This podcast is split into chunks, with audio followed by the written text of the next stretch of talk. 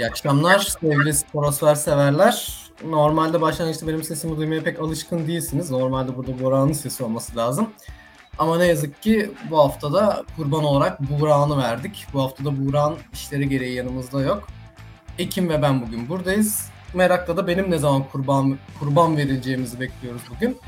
Bugün güzel ve dop dolu bir günde gene beraberiz bu salon ışıkları klasiğiyle. Hemen Ekin'e döneyim. Ekin nasılsın? Nasıl bir hafta geçti? Çok güzel bir hafta geçirdiğimi söyleyemem. Ee, biraz yoğun bir hafta geçirdim. Ama diğer taraftan baktığımızda şu an konuşacaklarımız açısından güzel bir hafta geçti. Harika bir hafta geçiyor. Özellikle Lakers'ları buradan tebrik ediyorum. Bir kez daha yenildik. Ee, hiçbir şekilde kazanamayıp e, sürekli bir şekilde e, savunma oyunumuzun gelişmemesi konusunda bugün çok konuşacağım. O yüzden e, biraz sinirli, biraz böyle hafif pasif agresif takılacağım bugün. Sistemli, sistemli bir salon ışıklarına hoş geldiniz. ee, şaka bir yana sen öyle deyince ben böyle işte vallahi falan çok güzel bir hafta geçecek dedin diye bekliyordum. Bir tık şaşırdım o noktada. ee, şimdi başlamak gerekirse aslında benim için güzel bir hafta oldu. Özellikle sanırım 3 gün önce falan bayağı mutlu oldum artık. Ee, çünkü birazdan geleceğimiz gibi konularda da Luke Walton kovuldu neyse ki. Artık kovuldu şükür. Ona birazdan geleceğiz. Şimdi istersen Ekin şöyle yapalım. Panik düğmesine basması gerekenlerden başlayalım. Yani yaklaşık bir aydan fazla süre işte bir, bir buçuk ay, bir buçuk ay, iki aya yaklaşıyoruz NBA'de. Bir şeyleri gördük artık. Kimler ne yapıyor, kimlerin ne yapması bekleniyor. İyice oturmaya başladı yavaş yavaş. Yılbaşından sonra zaten tamamen artık bir sıralama belirlemeye bile başlarız. Ee, peki panik düğmesine basması gerekenler kim sence? Ben kozlarımı sonra saklarım. Önce sen söyle. Tamam. Ya iki tane takım söyleyeceğim. Ben mutlaka ikimizinki de aynı olduğunu düşünüyorum. Lakers zaten az önce girişte de bahsettiğim gibi kesinlikle basmalı. Ve Pacers'ın da basması gerektiğini düşünüyorum. Çünkü hani kendilerini bir playoff takımı olarak lanse ediyorlar. Sürekli playoff yapmayı hedefleyen bir takım olarak görülüyor Pacers. Her zaman da öyle oldu zaten. Yani geride kaldığı sezonları atlarsak Pacers sürekli iddialı bir takımdı. Yani benim aklımdaki bugünkü iki takım bu. Sana dönelim şimdilik. Ya zaten Lakers ortak olarak geçiyor. Yani şu an Lakers'ın panik düğmesine basmasını savunmayan biri varsa biraz da basketbolu biraz daha dikkatli izlemesi gerektiğini söyleyebiliriz. Şimdi neden Lakers'ın panik düğmesine basması gerekiyor? Ee, şeye bakın bir hemen ben size söyleyeyim. Ee, geçen senenin savunma reytinglerine bakmasını istiyorum sevgili izleyenlerimizin. Lakers birinci. Ondan önceki sezon üçüncü. Ve biz Lakers bu yapı kurulduğundan beri Lakers'ı nasıl tanımlıyoruz? Bir savunma takımı olarak tanımlıyoruz yani. Transi savunmadan aldığı kuvvetle transition'a çıkıp sayı bitirmeye çalışan, hücum etmeye çalışan bir takım olarak görüyoruz. Çünkü zaten yarı sahada LeBron James'in var. Yavaş oynama hakkın var yani. Yavaş oynayabilirsin. Ama Lakers bu sene savunma verimliliğinde 20. Yani birden 20'ye düştü takım. Yani birden 20'ye düşemezsin. Bu kadar elindeki bu savunma malzemesini kaybetsem bile bu kadar düşmen çok anormal ama ya yani Carmelo Anthony ve Russell Westbrook'la aynı anda savunma yapmaya çalışınca bir de içinde bazen Rajon Rondo görünce o işler buna dönüyor. Yani bu sadece savunma yeteneğiyle de alakalı değil. Kafa olarak savunma yapamıyor Lakers. Yani dün bu gece zaten e, inanın dün gece inanılmaz bir maç kaybettiler Sacramento'ya. Panik düğmesine basacak iki takımdan biri daha hızlı bastı. Kazanan oldu Sacramento. 3 uzatmaya gitti maç. Yani işin ilginç tarafı, istatistiklere sen de bakmışsın. Sana da döneceğim şimdi yani. Bir Lakers taraftarı olarak senin mucize maç kazanma formülünüz nedir? LeBron, AD, Westbrook 30 atsın. Yandan Melo artı 10 sayı versin. Bir de Malik Monk 20 atsın. Bunların hepsi oldu. Ya bu dediklerimin hepsi oldu. Lakers 3 uzatmada Sacramento'yu yenemedi. Ya ben şunu söyleyeceğim ya Lakers her zaman yani her zaman söylediğim bir şey. İddialı bir takım ama iddialarına e, yönelik e, adımları genel olarak her zaman hatalı oluyor. Bazen de bunun kurbanı oluyor bazı sezon aralıklarında. Özellikle mesela şimdi şu örneği vereceğim. E, 2010'dan sonra biz bir hani şampiyonluğumuzu yaşadıktan sonraki yapılanmamız da aynı bu şekilde hani e, bir çöküşe ve düşüşe geçmişti. En son bunu LeBron geldiğinde yani yaklaşık 10 senede toparlayabildik. Şimdi şunu düşünüyorum. Ben 10 yaşındayken ilk şampiyonluğumu kutladım yaklaşık olarak. Ee, 20 yaşında yine ikinci şampiyonluğumu kutladım. 30 yaşında da büyük ihtimalle ben yine aynı şeyi yaşayacağımızı ve üçüncü şampiyonluğumu da 30'umda göreceğimizi düşünüyorum. E, şaka bir yana savunma açısından hiçbir verimlilik e, yok. Yani göremiyorsunuz. Yani takım olarak hareket etmiyor Lakers.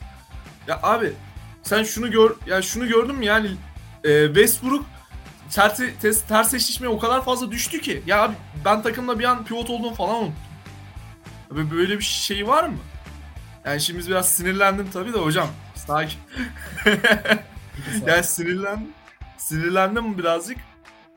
Ya ama ya insan böyle şey yaptığı zaman, desteklediği takıma böyle gördüğü zaman yani içi acıyor. Çünkü ya LeBron'un her zaman bir vardır LeBron'un bir bildiği diyoruz. Alıyoruz oyuncuları. Hadi tamam birinci sezonda tamamen LeBron'un sözünden çıkmadık neredeyse. Aldık yani onun deliklerini yaptık. Şampiyon olduk. Ama şu anda e, Lakers'ın hem yönetim hem takım sahibi hem e, oyuncuları bence LeBron'un ne dediğini artık bakmıyor bile. Oyunun içinde de bunu görüyorsunuz birazcık. Savunma oyununun özellikle. LeBron saha içindeki şeyini birazcık yavaş yavaş kaybediyor. Dediğimiz hani court e, nasıl söyleyebiliriz? Coach on the court dediğimiz bir şey vardır hani 2K'da da bunun bir ribbon'ı vardır. O özelliğe sahip LeBron. Yani saha içerisinde koçluk da yapabiliyor ama şu anda LeBron yavaş yavaş onu da kaybediyor ve gelecek sene büyük ihtimalle de hani e, yine playoff yapamayacağımıza o kadar eminim ki. Çünkü herhangi bir e, hareket edecek şeyimiz yok, kabiliyetimiz yok. Draft haklarımızı takatladık. yani yerine sözleşmesi uçuk seviyelerde olan birkaç tane oyuncu aldık. Onlar serbest kaldığı zaman bizim alacağımız serbest diğer serbest oyuncular çünkü draft hakkından gelecek oyuncunun olmadığını düşünüyorum ben doğru düzgün. Alacağımız oyuncuların verimliliği konusunda sıkıntı yaşayabiliriz. Çünkü Lakers yani Gary Payton ve Kobe Bryant falan geldi. Yani Kobe Bryant zaten takımdaydı kusura bakmayın. Gary Payton bile geldi bu takıma. Yine e, aynı şeyler yaşandı. Takım yine bir çöküşe geçti. Yani o yüzden e, Lakers adına ben uzun süreli bir çöküş döneminin bu sezon başlayacağını düşünüyorum ve de hatta play'ini bile bu sene belki zor yaparız diye düşünüyorum yani. Ya aslında şimdi Lakers'a ilgili çok da söz uzatmayalım. Daha birkaç tane daha var takım kötü, başlayan takımlardan konuşmamız gereken ama aslında dediğin doğru biraz Lakers ayaklarına pranga taktı gibi. Yani prangayı taktı kendini denizin dibine atmaya başladı çünkü gerçekten de dediğin tabir çok doğru hareket edecek alanımız yok. Yani zaten korkunç bir Russell Westbrook kontratı var elinizde. Korkunç bir kontrat bu. Ee, onun yanında zaten LeBron ve Anthony Davis'in kontratlarının ne kadar yüklü olduğunu biliyoruz. Bu üçü zaten hemen hemen bütün cap space'ini dolduruyor. Onun dışına baktığımız zaman draft hakkı yok. Yani ya panik düğmesine basmaları gerekiyor diyoruz ama bu panik düğmesine basmaları biraz zor gibi. Bu panik düğmeleri kendilerinden çok uzak. Yani gitgide de uzaklaşıyor biraz. Yani şu dakikada artık Westbrook kim takaslar bilmiyorum. Westbrook her zaman değerli bir oyuncu ama işte hepsinin artıları eksileri var. Westbrook seni bir yere kadar çekiyor bir yerden sonra dibine sokmaya başlıyor seni. Yerin dibine atıyor gerçekten. Şimdi ben geleyim ikinci takımıma. Tabii ki de ikinci takımım Denver Nuggets. Tabii şimdi bunu herkes söylemem, kimse söylememi beklemiyordu ama Denver Nuggets benim için ikinci takım. Çünkü acilen Denver Nuggets'ın kendine yeni bir, yeni bir hücum sistemi bulması gerekiyor. Yani e, Denver Nuggets'ın savunma verimliliği şu an hücum verimliliğinden yüksek. Öyle söyleyeyim sana. Böyle bir sıkıntısı var Denver Nuggets'ın. Yani Skorerlik o şekilde yani 29. sırada Denver Nuggets. Bunda tabii şu an çok büyük eksikliklerinin olmasının inanılmaz büyük bir payı var. Yani ana skorerleri kimdi bu takımın? Michael Porter Jr., Jamal Murray. Ana skorer olarak. Zaten Gary Harris'ten vazgeçmişlerdi çoktandır. Kasıllardı zaten.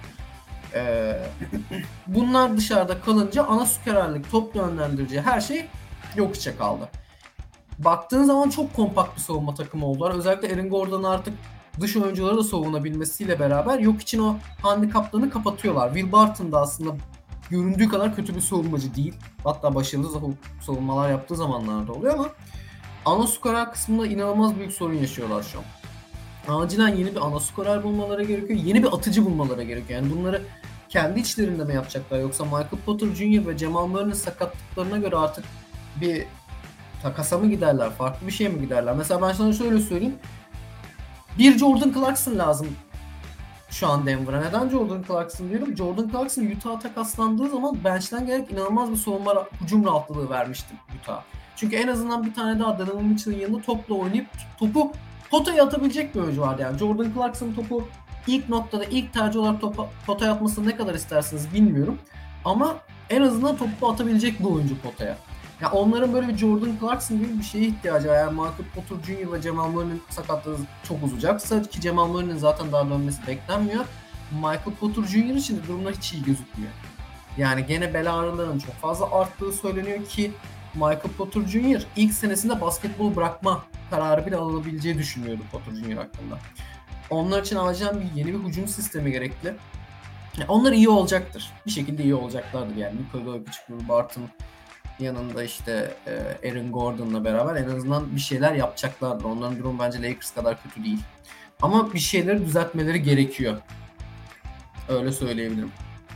Ya tabii bu konumda ben de katılıyorum. Kısaca ben e, aktarayım düşüncelerim. Denver'ın e, pasta, pasta atan bir uzunu var. Bu hani bir takım için bence bir piyango. Çünkü pasta atan uzun ne demek? Oyun görüş açısını çok daha iyi rahat okumanı sağlar. Game zone dediğimiz alanda rahat bir şekilde sayı bulmanı, e, hücumu iyi okumasını, pardon savunmayı iyi okumasını e, sağlar bir big man takım için. Yani Jokic tamam eyvallah dediğin gibi hani var ama hani şeyler yapabilir de.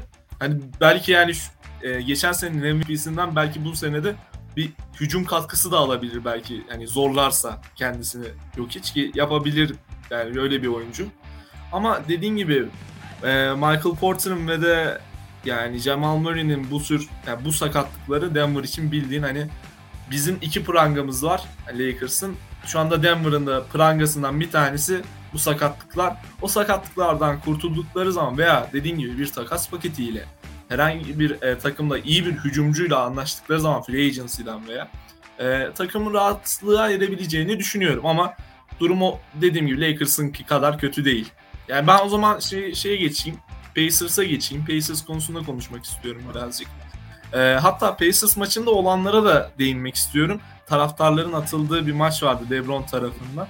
Mesela yani taraftarların yaptığı şey çok hoş değildi. Ben öyle düşünüyorum. Ama yani LeBron'un bu tepkiyi vermesi de ki neler neler söylendiğini yani hepimiz biliyoruz. LeBron'a da daha başka basketbolculara da ama bize şunu da gösteriyor. LeBron'un nasıl bir e, sosyal gücü olduğunu gösteriyor. Bunu yaptıktan sonra LeBron'u destekleyen o kadar fazla insan da oldu ki hani her ne kadar taraftarın yanında olan olduysa e, o taraftarların yanında olan olduysa da LeBron'un yanında olanların da sayısı çok ciddi bir yerde. Bu e, artık basketbolcuların günümüzün hani e, sosyal medyanın iyi güçlü kullanmalarıyla ilgili. Ben öyle düşünüyorum yani. Ayrıca Pacers'a geleceğimiz zaman Pacers'ın da yine e, bizi yenerek yani Lakers'ı yenerek bir galibiyetleri vardı bu hafta yanlış hatırlamıyorsam. E, onların da yine hücum ve savunmada onların iki yönlü bir değişikliğe ihtiyaçları var. Oyuncuların hızları ve yani hücum etme hızı konusunda da çok yavaş buluyorum ben Pacers'ı. Yani güzel de bir kadroları var ama hani insan bazen istediğini elinde edemiyor maalesef Pacers gibi şu anda. O yüzden bakacağız duruma diyelim Pacers için. Sen ne düşünüyorsun? Ne düşünüyorsun Yiğit? Ya Pacers için ana sıkıntı bence şu yani Pacers her baktığımız zaman aslında underdog bir takımda. Yani bu uzun çok uzun yıllardır böyle Pacers'ın bu en son en yüksek noktaya gitti. LeBron'la Miami'ye karşı kaybettikleri Doğu Konferansı finali zamanında da aynı. Pacers her zaman bir underdog takımda yani. Onların bence artık bu biraz underdog mentalitesinden çıkması gerekiyor en azından şu an için. Çünkü NBA'deki en kötü durumdalar şu an yani. Ne uzuyorlar ne kısalıyorlar. Çünkü bu hiçbir şey hiçbir yere götürmüyor size NBA'de. Orta sırada olduğunuz sürece hiçbir şey ifade etmiyor bu. Aynısını mesela bu sene Chicago Bulls yaptı. Onlar ya uzayalım, uzayalım ya kısalalım dediler. Şu anda uzuyorlar. Oldukça uzuyorlar yani. Bence artık onların da aslında bu kafa yapısından çıkması gerekiyor. Yani oyun içerisinde evet belli başlı problemleri zaten olabilir ama ondan ziyade bence artık onlar için bir yeniden yapılanma geldi, zamanı geldi yani. Bunu ilk Paul George e, işte Danny Granger, Roy Hibbert nüvesini kaybettikten sonra deneme, denemediler. Victor Oladipo geldi. Victor Oladipo gittikten sonra da denemediler. Bence artık zamanı geldi. Yani bu işte biz her sene istikrarlı olarak 6'ya 5'e girelim. Kafa yapısından çıkmaları gerekiyor eğer bir yere gitmek istiyorlar. Şimdi onları da anlıyorum çünkü Pacers Indiana büyük bir basketbol şehri. Yani oradaki kültürü kaybetmek istemiyorlar. Taraftarlarını kendi sporunu çevirmek istemiyorlar ama, NBA taraftarı ve Amerika taraftarı zaten genelde bu konularda biraz daha şey pek Avrupa taraftarı kadar ateşli değiller bu konuda. Yani Avrupa taraftarları biraz daha bunu kaldırmaktan gocunuyorlar ama NBA taraftarı zaten artık biraz daha bu işin biraz daha şov noktasında olduğunu farkındalar. O yüzden çok da şey yapmıyorlar yani. Çok sıkıntı edeceklerini sanmıyorum. O yüzden bence onların yapması gereken şey artık yapısal bir değişiklik, kafasal bir değişiklik gerekiyor. E, LeBron konusuna gelirsen de aslında ben de değinmek istiyorum o noktaya. Ee, normal bir açıklama yapılmadı. Yani iki tane e, kenarda iki tane taraftar var yani. Bizim yaşlarımızda e, bir kadın bir erkek taraftar var. E, Sabonis'i savunuyor LeBron o köşede. Ardından Sabonis'i savunurken hakemlere işaret ediyor bu atmalarını. Sonra güvenlik görevlisi geliyor ve e, sahanın dışına kadar eşlik ediyor taraftarlara. Şimdi burada e, ne olup bittiğini tam olarak bilmiyoruz. Yani oğluyla ilgili şeyler söyledi diyenler var. Yani ne söyleyip söylemedikleri önemli değil. Ben şeyi sanmıyorum. LeBron'un kafasına göre birini kalkıp da attırma, attırmak isteyeceğini sanmıyorum yani. Veya attıracağını da sanmıyorum. Belki istemiş olabilir. Ama attıracağını sanmıyorum. Neler neler görüyorlar aslında bu. Aslında bu biraz da LeBron'un bize şey yönünü gösteriyor artık dediğin gibi. NBA'in yüzü olmuş noktasını gösteriyor yani. Bu Covid durumu, Covid zamanında da aynı şeydi biliyorsun ki yani. LeBron aşı olalım oynayalım dedik dediğinde bir sürü oyuncu peşinden geldi. Evet aşı olalım oynayalım veya ilk o da kararından dönmüştü hatırlıyorsun. İlk önce hayır aşı olmayalım oynamayalım gibi işte bir şeyler söylemişti. Gene arkasından gelmişlerdi.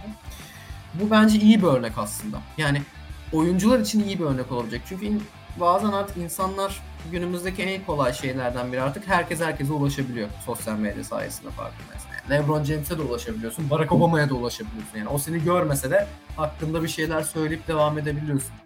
İnsanlar da bunun biraz gücünü kaçırmaya başladı artık. Bu çok uzun yıllardır aslında böyle yani uzun süredir bu şekilde.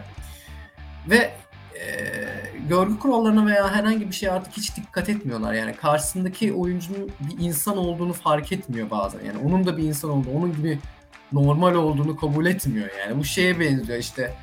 Ben sabah kahvaltıda bunu yiyorsam Michael Jordan ne yiyor acaba? O da onu yiyor abi. O da ekmek yiyor yani. O da peynir, zeytin yiyor yani sabah kahvaltısında. Tamam akşam yemeğinde biraz daha farklı et türleri yiyor olabilir bizden farklı ama o da et türü yiyor abi yani.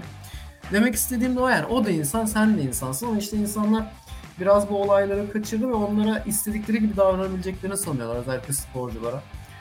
Ee, o yüzden bence bu iyi bir örnek oldu. Yani bu hatırlarsın bundan birkaç sene önce gene Westbrook Utah taraftarıyla tartışmıştı. Zaten Utah çok ırkçı bir memleket mi diyeyim artık nasıl diyeyim. Şey ee, eyalet olabilir ya. Eyaletinde de sıkıntı var.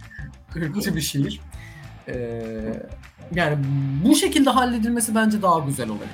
Yani güvenlik görevlisine söyleyip hakeme söyleyip bunu bu şekilde halletmeleri daha güzel. Yani bu tartışmaktansa bu şekilde devam etmesi daha güzel. Yeteri kadar olgun bir davranış. Yani bu e, şey olması da sıkıntı değil. Yani LeBron'un sadece e, devamını sağlaması için yapmış olması da sıkıntı değil. Bunu bu şekilde yapmış olması güzel. Çünkü bu eminiz ki birçok oyuncuya örnek olacaktır devamında rahat bir şekilde. O yüzden bu iyi bir davranıştı ve yani atılmalarını da haklı buluyorum. Ve ben bazen e, NBA artık bir şov, birçok spor e, branşı şov olduğu için artık tribünler çok çok yakın sahalara. Ben bunun da pek doğru olduğunu düşünmüyorum. Bazen biraz fazla yakın olduğunu düşünüyorum yani bu olayın. Sağ yakınlığına olarak. Yani zaten e, insan olarak diyelim yani Amerikan halkını bunun dışında tutacağım. Yani insan olarak bir şeyleri e, bizi susturmadıkça, e, bir şeyleri veya bizi uyarmadıkça birisi e, su, konuşmaya devam ediyoruz. Sürekli konuşuyoruz, sürekli konuşuyoruz ve e, işin sonunda da e, bizim başımıza kabak patlayınca da yani ne oluyor abi oluyoruz böyle yani sanki ben zaten hep bunu yapıyordum modunda oluyoruz. Konfor alanımızın biraz da içine şey yapıyoruz hani girmiş şey yapmış oluyoruz dağıtmış oluyoruz diyeyim. Neyse şimdi buradan felsefeye gireceğim. O yüzden yavaştan Luke Walton'a geçelim. Luke Walton'ın kovulması ee...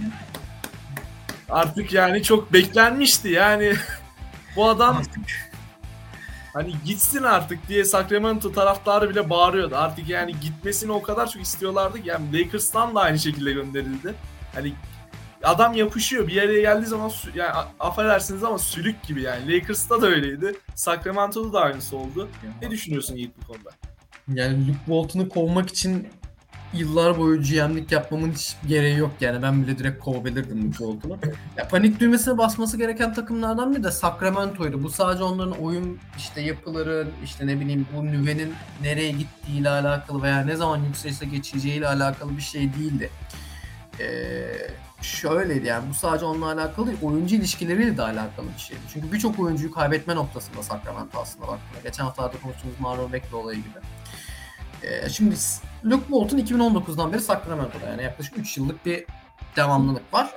Luke Walton'dan önce de evet Yogar vardı. Ee, şimdi zaten Yogar'ın kovulması enteresan bir durumdu. Yani ilk defa Sacramento bu kadar istikrarlı oynuyordu ve her şeyden önemlisi yani bu galibiyet mağlubiyet sayılarına yansımasa bile veya da yansısa bile Sacramento'nun bir oyun planı olduğunu görmüştük yıllar sonra. Ne yapıyordu David Yogar? Elimde ne var benim? Darren Fox var. Hızlı koşabilecek bir takım var. Takımımın yıldızı Darren Fox. Koşun abi. Yani koşun. Ya dümdüz koşun. Top mu kaybediyoruz? Kaybedin. Kaybedeceğiz. Golden State kaybetmiyor mu tempoda oynarken? Kaybediyoruz. Siz de koşun. Siz de kaybedin abi. Sıkıntı değil. 2019 senesinde Sacramento e, tempo bakımından en, hız, en hızlı oynayan 3. takımda. 2020 senesinde Luke Walton geldiğinde Sacramento en hızlı oynama bakımından 20.ydi. Yani ortada bir şey koyulmuş yıllar sonra. Neden bozuyorsun bunu ya? Yani ilk Evet. defa aa takımdaki lan bir şey oynuyoruz bak düzgün bir şey oynuyoruz. Dün oynadığımızla bugün oynadığımız tutuyor diyor. Geliyorsun bozuyorsun. Elle mi abi? Niye elliyorsun sen bunu ya? Neden Ya. yapıyorsun? Ya oradan sonra Sacramento işte iki yıl içerisinde tekrar yükseldi yükseldi ama eee 10. mu 9. 11. mi ne şu an galiba tempo bakımından da. Ya senin elinde yarı sahada hücum edecek bir takım yok. Yani Tam o- savunma yapacak bir malzeme de olmayabilir elinde doğru şekilde ama eee, en azından topu aldığın zaman bile hızlı bir hücuma çıkmaya çalış. Bir ne bileyim baskı yap. En azından bir şey dene elinde. Veya atıyorum şu an mesela elinde Rishon Holmes var. Atıyorum eee, yanında Tristan Thompson var. Bunlarla bir şey yap, bir şey kurgula. Bir savunma kurgusunu güçlendirip transition'a çıkmaya çalış. Tristan Thompson çok iyi bir hücum reboundçısı. O kadar iyi bir savunma reboundçısı olmayabilir. Ama gene de iyi bir reboundçı. Yani rebound'u aldığın zaman gidebilirsin. Neden koşmuyorsun? Neden yürüyorsun? Yani birinci şey zaten bu. Luke Walton'u yok etti. Onun dışında Luke Walton genç bir takıma geldi. Genç takıma geldiğinde ne beklersin bir koçtan? oyuncu ilişkileri- oyuncuları Aynen. yani development'ını arttırmak. Yani. Abi adam Marvin Bagley'i oyuna küstürdü ya. Marvin Bagley lanet etti yani gerçekten. Yani ki Marvin Bagley şimdi insanlar Luka Don yani sadece Luke Walton'da bu hata değil bir de Divac'ta da hata vardı. Divac'ta da hata var zaten bir Luke Walton işi aldığı için. Ee, ikinci olarak da tam Doncic'i seçmediler belki. Bagley'i seçtiler 3. sıradan o sene. Ama Bagley zaten liseden gelirken en iyi 100 oyuncu arasında birinci sıradaydı gösteriliyordu çoğu noktada. Bagley çok yetenekli bir oyuncuydu. Tamam çok kötü girdi sezon. Hiç alakasız gözüktü ama e, birçok koç var bu şekilde oyuncu ilişkilerini şey yapan, düzelten. Ya Colin Sexton bile bir şeyler oynuyor şu an yani ne bileyim. Düşün kafasıyla oynuyor falan. Bunları düşünebiliriz yani. O yüzden oyuncu ilişkilerinde de zaten çuvalladı. Darren Fox da hiç mutlu değil bir ara. Yani tek düzgün yapılan şey belki de ya Buddy Hield'ın ikinci beşe çekilmiş olabilir olması yani. Belki oraya spacing getirmesiyle alakalı olarak. Onun dışında Walton'un yaptığı ben hiç iyi bir şey görmedim şu ana kadar. İyi olanları bozdu ha- hatta yani. Zaten taktik açısından hiç konuşmayacağım da yani. Walton taktik açısından bence herhangi bir şeye sahip değil. Yani bilmiyorum sen ne düşünüyorsun şu an ama ya benim en azından söyleyeceklerim bu kadar şu an Luke Walton ve Sacramento için. Ya ben şunu söylemek istiyorum. Sacramento'yu severim. Ya biliyorsun underdog, underdog takımları seven bir insanım. Sacramento da bunun içinde ve Sacramento'nun şu anki hali abi dediğin gibi yani birinci hataları ben Divac'ı zaten hani artık takım sahibinin GM'i de kovması gerektiğini düşünüyorum. Çünkü yaptırdığı takas paketleri o kadar saçmaydı ki. Ya düşünsene abi Bogdan Bogdanovic gibi bir adamım var. Gidiyor adam e, Rookie Sophomores maçında yani hani World Series vs USA maçında e, MVP'lik kazandı neredeyse yani in, performansı inanılmaz seviyedeydi. Öyle söyleyebilirim. Fenerbahçe'deki performansından çok daha üst bir seviyede şu anda. Öyle bir adamı gittin Atlanta'ya takasladın yani. insan şöyle bir sinir gülmesi geliyor adama yani. Elinde çok güzel bir oyuncu var ve tutmuyorsun onu gidiyorsun takaslıyorsun. Ne için? İşte draft hakları ve birkaç tane veteran oyuncu için. Ya bence değmezdi. Bu birinci hatasıydı zaten. Divach'tan bahsedeceğim artık. Bolton'un e, Bolton da aslında Divach'ın hatasıydı. Divac ikinci hatası e, bir ara Phoenix Suns'la çok fazla ilişkileri iyi şey yaptı, ilerletti. Orada da yine takasları harcadı. Oyuncu alacağım diye Suns'tan. Orada bir gitti. Ve sonuç olarak elde tutula, tutulamayan bir oyun var. Ee, koçu zaten müzdarip bir adam şey bir takım var. Bir oyuncu oyuncularının morali yok. Yani o ben Sacramento'yu sahaya çıktığı zaman bir motivasyonla çıktığına inanmıyorum. Yani bir motivasyonla an... Efendim? Onu hiçbirimiz inanmıyoruz. Aynen yani adamların hani yüzüne bakıyorsun böyle gözlerinden herhangi bir ateş fışkırmıyor. Ya NBA'de oynuyorsunuz abi diyorsun. Hani ya sen NBA şampiyonluğu için bile en azından bir şansın var. Yani düşük de olsa o oranı oranın düşük bile olsa oynayacaksın. Yani o, o yok ya istek yok. Adamlar o, abi oynayalım, paramızı alalım. Benim annem bekliyor evde falan havasında oynuyorlar. o biz, hani, biz kaçalım ya. Aynen ya biz şey yapalım. Ben ne bileyim işte Begley artık şey yani küstürdü diyorsun ya Begley şey havasında abi. Ya beni bench'te tutsanız olur bu maç ben oynamayayım abi. Valla Walton'un artık şeyleri setlerine kaldıramıyorum diye havasında. Yani Sacramento iyi ki artık hani Walton'u kovdu en azından bir şeylerin düzeleceğine dair bir işaret bu ama e, bazen hani kökten kesmeniz gerekir. Bataklığı şey sinekleri avlamamanız gerekir. Bataklığı kökünden kurutmanız gerekir. Şu anda Bilal Divaç kovmak bataklığı kurutmak demek. Yani Bolton'u kovdular ama sadece sinekleri avladılar. Bu işin başındaki adam GM Vlade Divaç olduktan sonra Sacramento'nun çok fazla hata yapacağına inanıyorum. Ya en azından şöyle bir şey var şimdi Alvin Gentry ile anlaştılar bu arada. Ben Alvin Gentry'yi çok severim. Alvin Gentry çok sevdiğim bir. Özellikle genç oyuncularla ilişkisi bakımından çok memnun bir koçur. Beni birazcık New Orleans'a hayal kırıklığına uğrattı ne yalan söylemem gerekirse. Yani New Orleans'ta pek beklediğim bes e, şeyi göstermemişti. Başarıyı gösteremedi. Ee, onun dışında ama baktığımız zaman zaten şöyle bir şey var. Ee, Sacramento'nun çok korkunç bir başlangıcı yok şu an. 8-12 son iki maçında kazandı. Ee, bir şeyler toplayabilirler veya bir şeyler yapabilirler. En azından ellerinde belli bir kadro var. Darren Fox çok kötü başlamıştı sezona. Şu an biraz daha normalleşti. Daha iyi oynuyor. E, Tyler Halliburton gibi gelişmekte olan ve başarılı bir oyuncuları var. Bu en azından iki guard tendonları var demektir zaten. Ya ile savunmada Tyler Halliburton ben iyi bir malzemeye sahip olduğunu düşünmüyorum. İyi bir savunmacı olabileceğini düşünmüyorum. Darren Fox zaten pek savunmayla hiç alakası yok. Ama en azından hızlı ve çevikliğiyle bir şeyler yapmaya çalışıyor. Arkada da Richard Holmes gibi ya bu e, pozisyona göre evet biraz kısa ama çok çabalı bir oyuncuları var. Ya şimdi baktığın zaman en azından bir play'in oynamalarını bekliyorum ben artık Sacramento. En azından bir play'in oynayın. Şimdi şu an 8-12'ler. Play'in potasının sanırım bir e, sayı şey e, bir aşağısındalar diye biliyorum. Evet. 11. sıradan 10. sıradan play'in Minnesota var zaten. Oradan düşecek şu an batıdan aşağı düşecek, play'inden aşağı düşecek takımlar çok fazla yok yani. Ya Memphis düşer ya Minnesota düşer. Ben Memphis'in düşeceğini sanmıyorum. Ee, Marvin Bagley'i dün gece 34 dakika oynattılar. Yani ee, 3 uzatmaya giden maçta 34 dakika oynamak özellikle 3. sıradan draft ettiğim bir oyuncu için çok mükemmel bir durum değil. Ama en azından 34 dakika oynattılar. Her şeyden önemlisi önemli anlarda oynattılar Marvin Bagley'i. Yani hatta maç topu bile verdiler. Yani Marvin Bagley ile LeBron James gibi savunmak gibi saçma bir şey de yaptılar. Öyle anlamsız, anlamadığım bir şey de yaptılar ama en azından önemli anlarda oynattılar ve Marvin Bagley istekli gözüktü her şeyden önemlisi. Tabii o 300 atmaya giden bir maçın işte verdiği tansiyon adrenalinle de alakalı olabilir ama istekli gözüktü. Marvin Bagley bence ben geri kazanmaları gerektiğini düşünüyorum. Onun kontrat sezonu ve yani eğer e, kontrat yapmadan veya hiçbir şey yapmayacaksanız draft takas edin abi Marvin Bagley'i. Yani üçüncü sıradan seçtiğiniz adamı bir hiç uğruna kaybetmek üzeresiniz an. Hiçbir şey alamadan kaybetmek üzereler. Yani o yüzden onlar panik düğmesine basmaları gerekiyordu. Bastılar. Bakalım devamlılığını nasıl sağlayacaklar. Biraz da o önemli.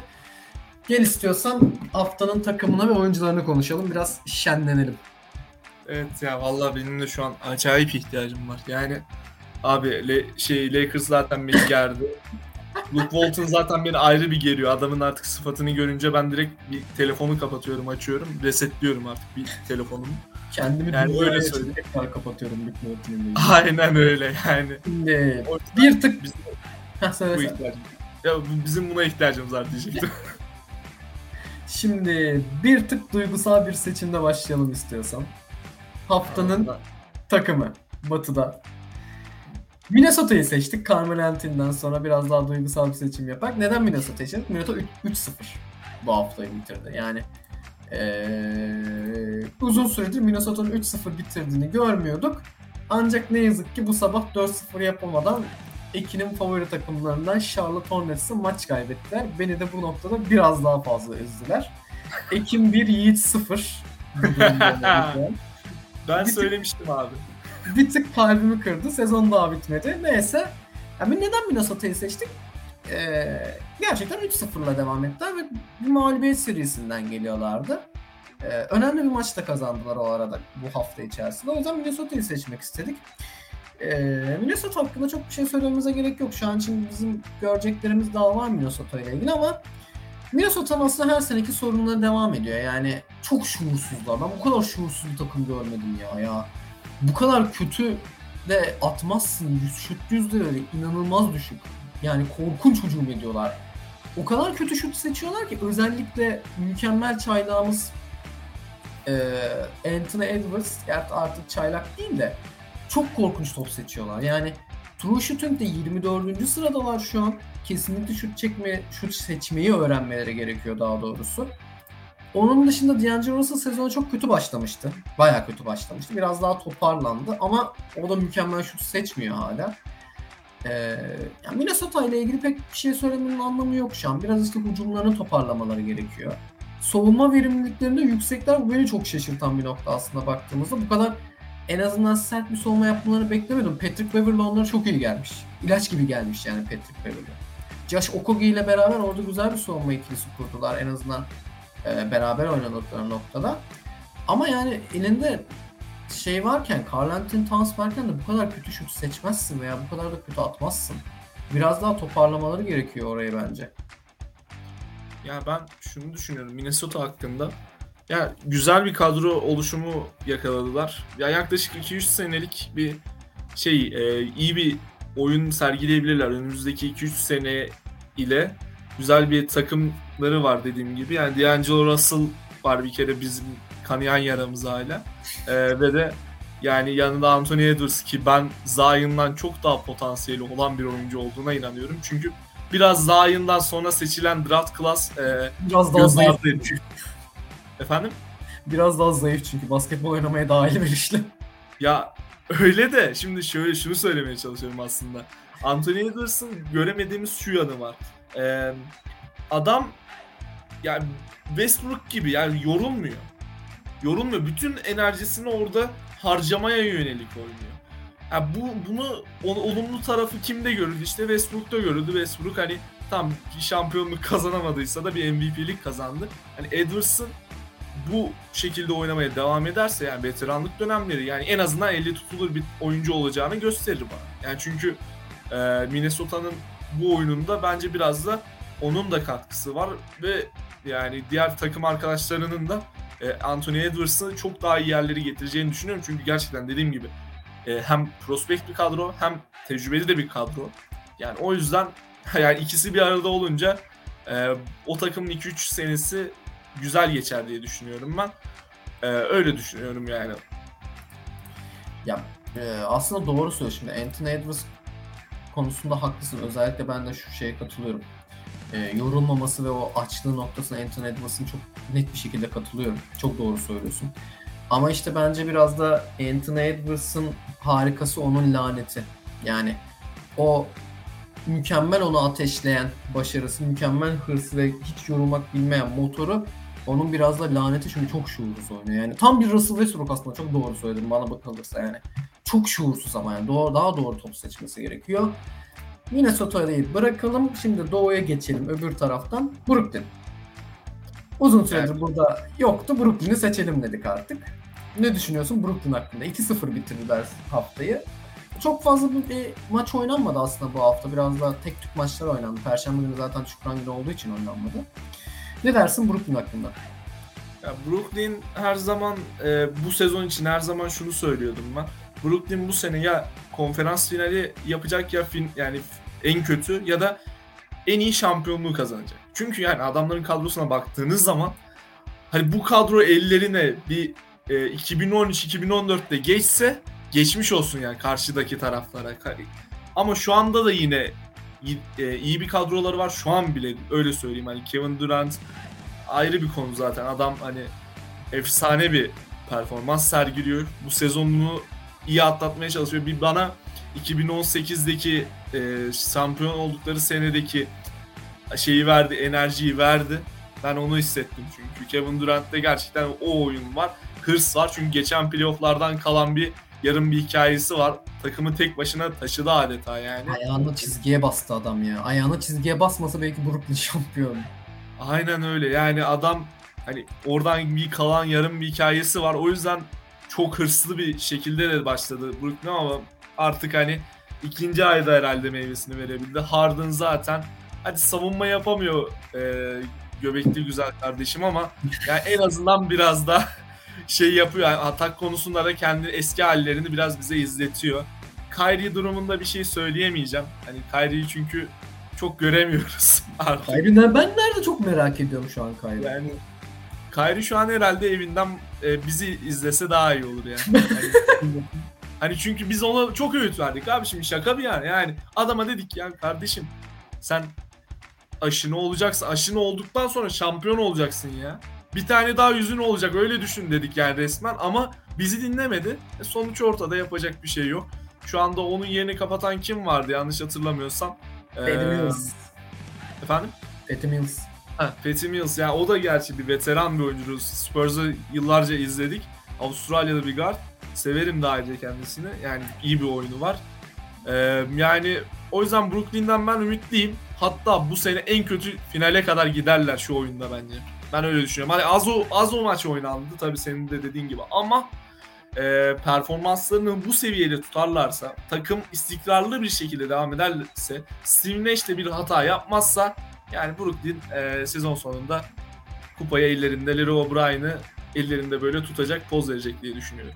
Şaka bir yana gerçekten bu arada Brooklyn için Mills hamlesi çok iyi oldu yani. Tabii Kyrie Irving'in yerini tutmasını beklemiyoruz veya herhangi bir şey yapmak söylemeye çalışmıyoruz bununla ilgili ama e, Patty Mills hamlesi gerçekten çok iyi oldu. En azından ikinci beşte o spacing sorununu biraz daha hallediyor veya işte zaman zaman Brooks Brown'un yerine, yerine girip oynuyor orada. Orayı da rahatlatıyor gene. Ee, onun dışında buradan Kyrie Irving'e söyleyeceklerimiz eğer salon ışıklarını dinleseydin şu an ikinci şampiyonluğun yolunda gidiyordun. Kyrie Irving buradan bizi dinle ve salon ışıklarındaki öğütlerini al.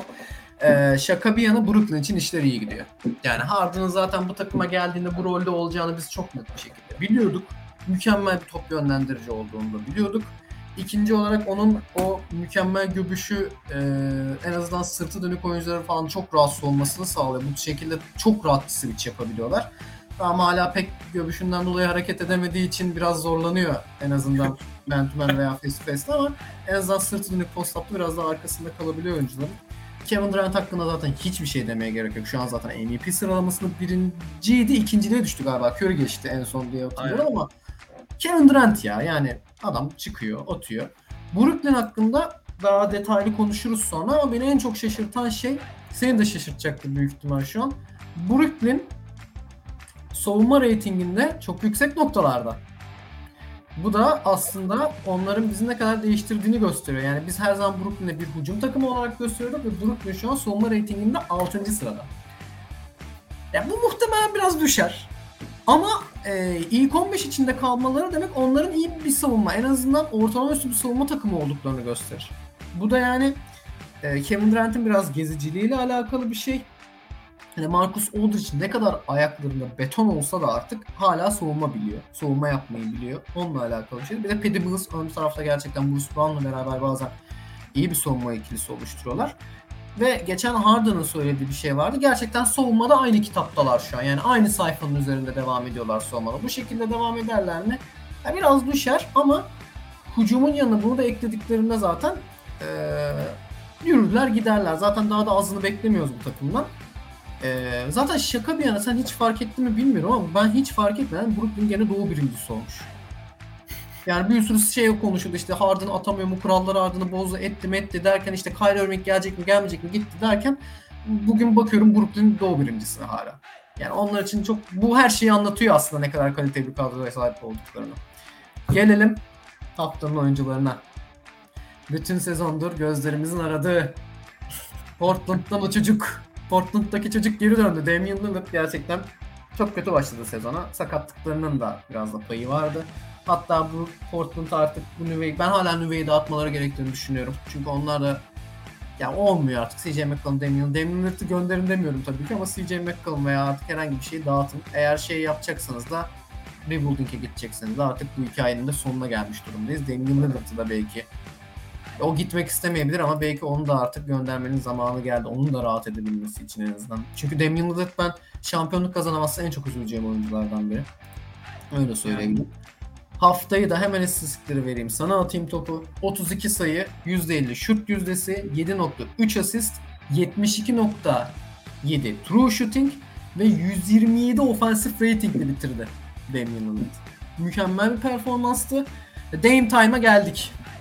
En azından onu gördüm şu an. Şimdi Dame Time demişken benim aklıma her zaman Damian Lillard denince o PG'nin önünden attığı buzzer beater geliyor. Abi o efsane bir andı. Onun dışında artık o efsane anlarında bir ara hatırlıyorsunuzdur bir konferans finali yaptı Portland.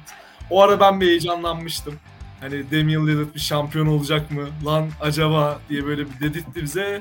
Ki karşısına e, tabii ki Golden State geldi. O zamanki hanedanlık Golden State'i. Konuyu dağıtmadan hemen Lillard'a geçeceğim bu hafta gerçekten eski zamanlardan bizi yani zaman makinesine bindirdi kendisini e, 2018'e gönderdi. 2018'deki halinde bize get- geri getirdi. Ben öyle özetleyeyim yani.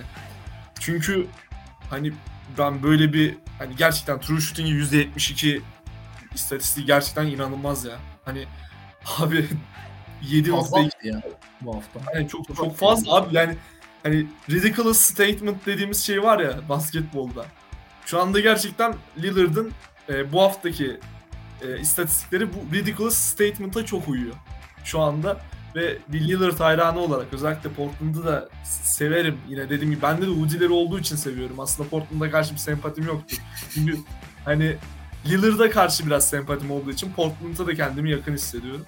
Lillard'ın bu haftaki performansı dudak uçuklatacak seviyedeydi. O yüzden Portland'ın bu sene eğer bir şeyler yapamazsa Lillard'ın da senin de dediğin gibi CJ ile olmuyor artık bu işler.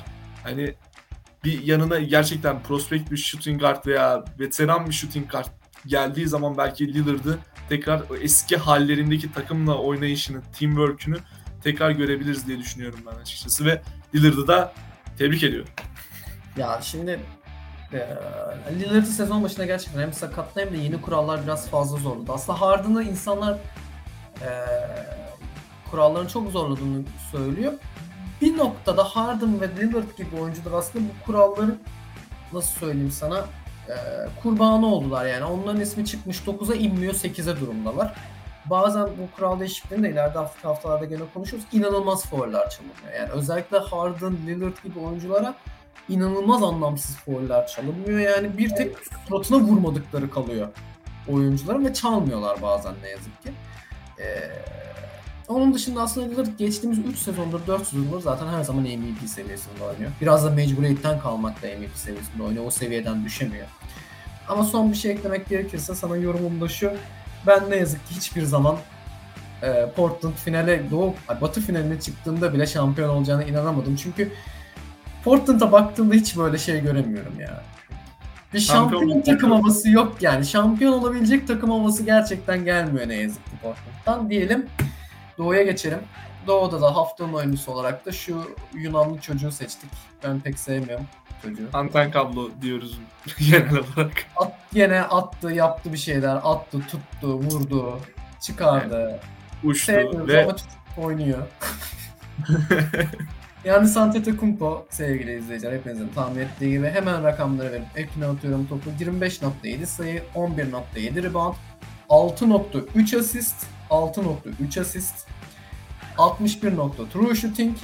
Savunma ratingini ve hücum ratingini söyleyeceğim şimdi sana. 126 hücum ratingi, 87 savunma ratingi. Sayı yedirtmemiş adam. Baba bir sal bizi ya. Sal. Ne olur sal ya. Yani Greek Freak her zaman tehlikedir abi. Yani Freak üzerinde ucube, Yunan ucubesi ama hani adam şaka maka şampiyon etti takımı yani. Abi yani nasıl geçen ucube bu? Ezeus gibi bir şey. Tanrı bu. Nasıl ucube bu ya? Böyle ucube olmaz Abi, ama yani. ya adamın kolları hani wingspaninden dolayı Amerikalılar öyle söylüyor ama yani senin de dediğin gibi hani bir Greek God falan olabilir. Hani ben ondan şüpheleniyorum. Yani bir Olympus dağına çıkıp herhalde tanrılardan basketbol yeteneği için dua mı etti? Başka bir şey mi yaptı? Yoksa abi bu, iyi yani çok zor bir şey. Amerika'dasın ve yabancı bir oyuncusun. Avrupalı bir oyuncusun ve şampiyon olan takıma liderlik ediyorsun. Bir kere başlangıcında bu var işin. Öbür tarafına geldiğimde bu hafta için söyleyeceğim. Gerçek üstü bir oyun sergiliyorsun maçlarda. Gidiyorsun ya yani Milwaukee'yi bildiğin hani şeyden alıyorsun hani e, uçurumdan alıyorsun. Daha ne diyebilirim ki hani adam harbiden tanrı gibi. Hani basketbolun yeni bir tanrısı var. Birincisi Jordan'dı, ikincisi de şu an Antetokounmpo diyebiliriz yani. Savunma açısından zaten hani karşısına gele, gelecek olan oyuncunun vay haline. Yani birebir de Antetokounmpo'yu yani ya Jordan 95 veya 94 geçer ya Allen Iverson'ın e, bu 2001'deki hali geçer. Onun dışında benim geçebileceğini düşündüğüm bir hani efsane bir oyuncu yok yani. Bu ikisi geçebilir yani birebir de karşılaştıklarında. Ve ben öyle söyleyeyim. Ya biraz bozuk bir adam ya. Azıcık azıcık bozuk bir kardeşimiz kendisi. Biraz zorluyor bizi. Şaka bir yana gerçekten çok iyi hafta geçirdiler ve Milwaukee dediğin doğru aslında. İpten alıyor şu an çünkü Milwaukee çok kötü başladı sezona yani. Bu onların takımıyla alakalı değil. Panik düğmesine mesela basması gerekenler o yüzden Milwaukee'yi almadım. Çünkü Milwaukee'nin yavaş başlangıcı tamamen sakatlıklarla alakalı. Drew Holiday sakattı, Brook Lopez sakattı, Chris Middleton sakattı yani. Sadece Antetokounmpo vardı aslında baktığınızda takımda geri kalan. Ondan biraz yavaş başladılar. Zaten şu an 6 maçtır kazanıyorlar üst üste. Onları bilerek almadık bu hafta Brooklyn'e seçtik. Onların Brooklyn'in haftası biraz daha iyiydi. Milwaukee zaten çok bir şey yapmamıştı. Ee, o yüzden onları seçmemiştik. Yoksa Milwaukee'de haftanın takımı olabilirdi o için. Onların zaten panik düğmesine basmasına gerek yok. Yavaş yavaş yükseleceklerdir. Zaten artık bana göre Milwaukee'de e, sen de kabul edersin belki benim işte Brooklyn ondan sonra işte Golden State bence şu anki Golden State gibi e, playoff takımlarından. Lakers için de bunu söyleyebildik ama Lakers'taki durumlar çok farklı. Yani normal sezon nerede bitirirse bitirsin playoff'ta çok tehlikeli olacak takım. Gerçi bunu sezon başında Philadelphia ve Boston için söylemiştik. Philadelphia ile Boston 9. ve 10. Ee, bizi yanıltıyorlar. Yapmayın, üzmeyin. Sezon sonunda bunların hepsine geri dönüp bakacağız. Gerçi ben Philadelphia için çok iyi şeyler söylememiştim ya. Kendimi Şimdi- buradan bir tık kurtarabilirim. Ben de onu düşündüm ya. Geçen yayın acaba Yiğit ne demişti Philadelphia hakkında şimdi onu düşünüyorum. Yani Philadelphia enteresan yani. Charlotte durumu- beni çok korkutuyor. Şu an tam yani kehanet gibi söylüyorum. Şu an 5. sırada duruyor Charlotte. Hiç hoşuma gitmiyordu. Arkadaşlar Charlotte'ı bir aşağı alalım. Ben, sö- ben söylemiştim abi. Bak, iki ay sen oldu. 5 dedin değil mi tam? Tam 5 dedin. Hayır tam 5 değil. 5 ile al- 5 ile 6 arası 4 şey 5 6 7 de olabilir dedim hatta. Yanlış 5, 6, hatırlamıyorum. 7, 10, 5, 6, ya, ya, ya 5 ya 6, 7 deme artık. İkisinden biri. Yani yani 5 6 demiş olabilirim. Aynen. Ee, ama yani şu anda gerçekten enteresan bir şekilde 5. sıradalar ve dedim "Ha, abi yani nasıl oluyor ya ben ilk defa bir şey bildim. Hani ilk defa bir underdog takımını e, gör- görmek istediğim yerde görüyorum dedim yani. Neyse Charlotte'un gerçek ben e, şeyi kontrol ettim şimdi senin de sözünü böldüm özür. Listeyi kontrol ettim şey. Milwaukee 1, Atlanta'da 2 maç arkasında Charlotte'ı birkaç haftaya alırlar aşağıya. Charlotte dibe doğru gitmeye başlar. Milwaukee ile şey geçer, Atlanta geçer diyelim. Var mı eklemek istediğin son bir şey bu haftanın sözünü alalım senden. Sonra da yavaş yavaş kapatalım yayını. Tamamdır. En son şunu hatırlatacağım. Maalesef biliyorsunuz bu hafta Euroleague'den Euroleague hakkında konuşamayacağız. Çünkü Buğra abimiz bu konuda biraz daha e, bizden iyi bir şekilde takip ediyor. O yüzden e, Euroleague konusunda da haftaya daha donanımlı bir şekilde açıklama yapacağımızı söylüyorum. Lakers'a Allah rızası için e, bir hani bir, bir şimşek çaksın bir takım sahibine falan bir şeyler olsun. Bir aklı başına gelsin diye dua edeceğim. Onun dışında da Ya Sacramento'ya da buradan bizi dinledikleri için veya biz dinlemeden hatta bunu yaptıkları için çok teşekkür ediyorum Luke Walton'da kovdukları için. O yüzden benim bu haftaki sözüm bu kadardır. Sürçülisan ettiysek affola. Ben bu kadarım. Teşekkür ederim. Biz de yavaş yavaş kapatalım. Ben de son sözlerimi söyleyeyim. Bu arada haftaya Euroleague için size sürprizlerimiz var. Yapmayı beklediğimiz, planladığımız sürprizler var. Euroleague için haftaya hazır olun. Diyerekten de Kyrie Irving'e şunları söylemek istiyorum. Sacramento bizim dediklerimizi yaptı. 3 uzatmada Lakers yendi. Sen de bizim dediklerimize, öğütlerimize uy. Sonuçlarına bak Kyrie Irving. Kyrie Irving'e de gerçekten artık bir akıl sağlığı diliyorum. Bakalım neler olacak. Diyelim yayını kapatalım. Çok teşekkür ederiz Ekin. Çok teşekkür ederiz sayın izleyenler. Çok keyifli bir programın daha sonuna geldik. Görüşürüz. Dikkat edin kendinize. İyi akşamlar. İyi akşamlar.